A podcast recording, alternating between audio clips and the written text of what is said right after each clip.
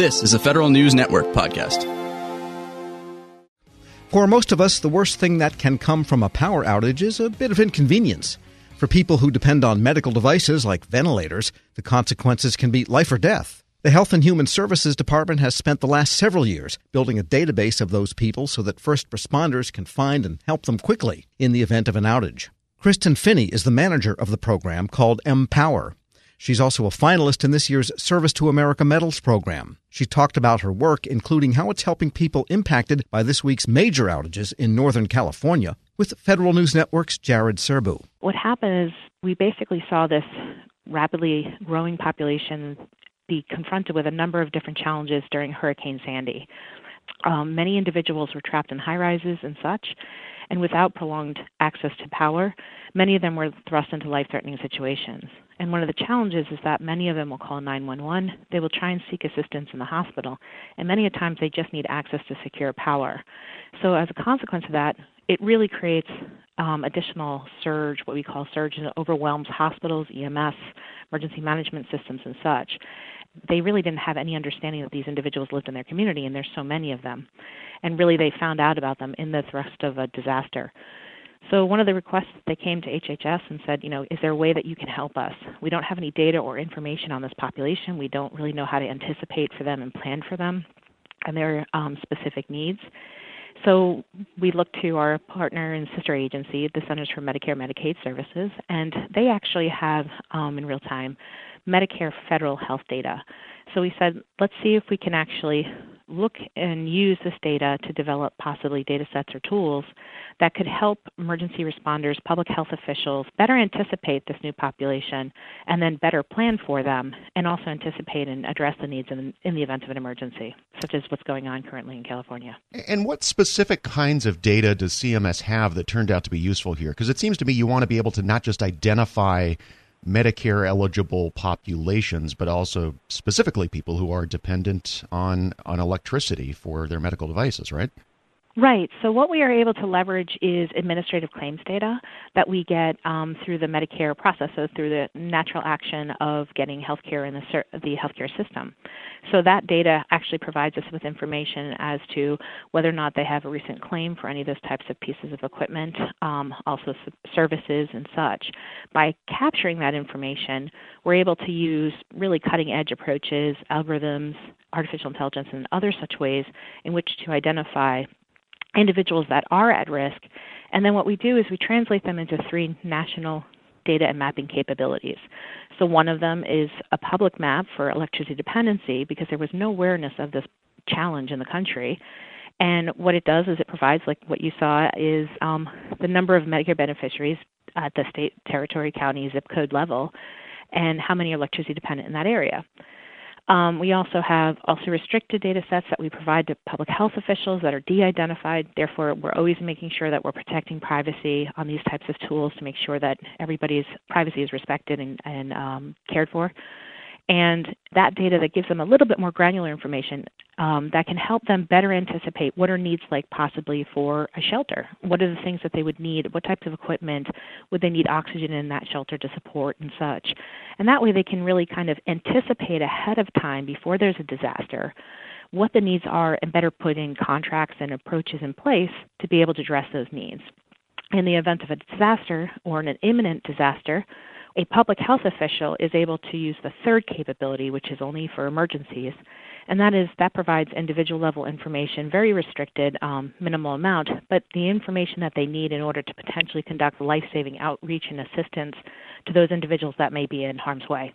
So this is extremely timely because, as, as you and I were talking a little bit off the air, as, as we're recording this, PG&E, the the uh, uh, large electric utility in Northern California, is engaging in a bunch of planned power outages to reduce the chance of uh, wildfire in, in, in, that area. And that, uh, as I understand it, that's also an extremely rural population for the most part that's being affected by this. So, so, so walk me through exactly how Empower is helping in that particular case. And, and, and since they see this coming, they can use that data to do quite a bit of planning. I, I would guess more than you would typically get in a natural disaster.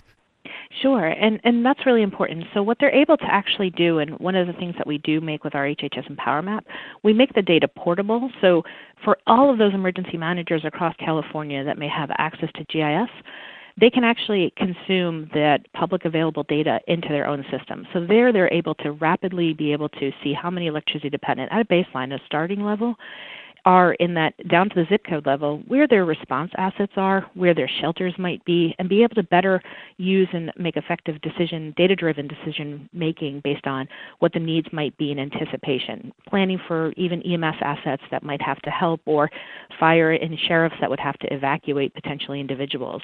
So, for example, in this prior year, in the Woolsey fires in LA County, the data was being able to use from a de-identified perspective to start to anticipate what those needs were in the area for mass evacuation and quick evacuations.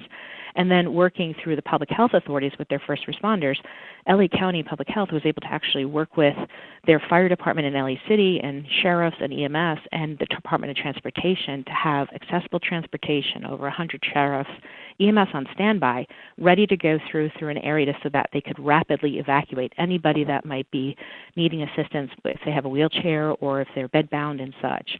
Now, this is the type of tools and approaches that we've been working on, and particularly as we've learned from so many of the wildfires in the past couple of years.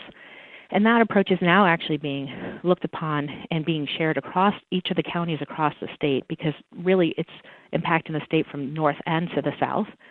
And many of them are coming together and they use the map, you know, with their collaborations with their older adult and aging networks their other human service providers to really get an idea of that electricity dependent and also for communications with their power companies and such locally. And then in addition to that, those emergency planning data sets are also helping them to really look at sheltering needs, evacuation assistance that might have to be put into play, et cetera, so that in the event, as they're speaking now, many of those counties have come to us because they are going to undergo power shutoffs and are at the next level where their public officials have asked for individual data so they can actually start to target their approaches for those individuals that may be impacted in, in harm's way from the power outages and be able to actually um, rapidly try and address through sheltering and other types of means in order to address needs for the time being that the power is off. So, switching gears just a little bit in our last couple of minutes here, I, am curious. As you were first building the Empower program, was there some nervousness in the HHS General Counsel's office over over Privacy Act type things? Because you know, as obviously virtuous as this program is, the data you're using was not originally collected for this purpose. So, did you have to go through some bureaucratic hurdles to actually be able to use it in the way that you're using it? Yes, actually, um, we when we started this, um, the Centers for Medicare and Medicaid Service had never actually disclosed data to a public health authority. And we wanted to first understand whether or not we could do it legally. Secondarily, um, if policy had to be changed, and it did need to be changed. And more importantly, also notify the public that this is a new approach that they were looking to try and save lives of the Medicare beneficiaries and others that could be helped by planning. And um, it was a hurdle. Um, we actually worked with over 27 different types of legal counsel to review this wow. and make sure that we were putting protocols in place.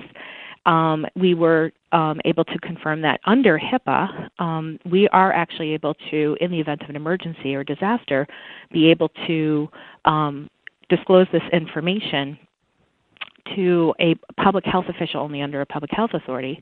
But more importantly, too, is we really also went to the next step of also being cognizant of how to um, develop de-identified data sets to make sure that we were protecting privacy to the maximum level that we could to ensure that while we were still using this for planning purposes and to anticipate needs, we were also honoring the privacy of those individuals and making sure that we weren't putting any additional information out there that was unnecessary you've proven out the use case here that you can you can do this with Medicare data. What does it what does it tell you about what else is possible with with other kinds of data that that HHS and CMS might have about other populations? What it's one actually one of those things that we've learned is many of the public health officials and emergency managers came back to us and said, you know, we also want to look at Medicaid populations and children health insurance program um, populations as well. At the federal level, we get that data um, after a significant lag, and as a consequence of that, in order to be able to provide the most timely information, so we're giving the most updated information to one, be able to have better assurance that the individual may have a need in that area, but also we're also protecting emergency responders by not sending them into an area that they, that person might not be in anymore. And um, what we've actually done is we launched a, um, a volunteer pilot with all the states. Um, they're able to volunteer and participate, and we actually are now training them to develop the exact same analytical framework to do the exact same thing that we're doing in Empower. So at the state level, they're able to identify their at-risk children um, that are Empower compatible, and also the other adults that we know we don't capture in Medicare. And many of them are also now exploring how to do that in they have sometimes all payers uh, data sets that they have their private insurers provide data. So some of them are even now exploring whether or not to apply it to those so that they can get de-identified better you know, even a more complete picture of individuals. We're also collaborating with our VA partners too to see where we might be able to help um, address the same needs for the veterans population as well. So, you know, we where we can't do, we kind of teach and leverage this capability um, nationally so far in the pilots that we've had, we've had over five states that are starting. We have numbers of others that are actually ready to be starting in soon. Um, most recently, Florida is one of them that actually was working very quickly and hard to make sure that they have their data to help them in the event of hurricanes. And for the first time ever, they had that data accessible. So, had Dorian hit more areas in Florida, they would have been able to more rapidly conduct outreach through robodial capabilities that they developed to reach those individuals as well. So, it's really being adopted by many and the portability approach that we try and do we try to meet anybody in our partners whether they're new to data that they haven't had an experience to even the advanced user. So for the person that doesn't really understand gis they can use our empower map to get started to understand. And then as they build their capabilities and understanding and expertise those that are more advanced will actually start to be able to consume our data readily so we're just giving it to them so they can just put it in and have that data there only the de-identified data, but have that data there for them for planning, response, recovery, etc., um, at all times. Kristen Finne is Program Manager of Empower at Health and Human Services and a finalist in this year's Service to America Medals program, speaking with Federal News Network's Jared Serbu.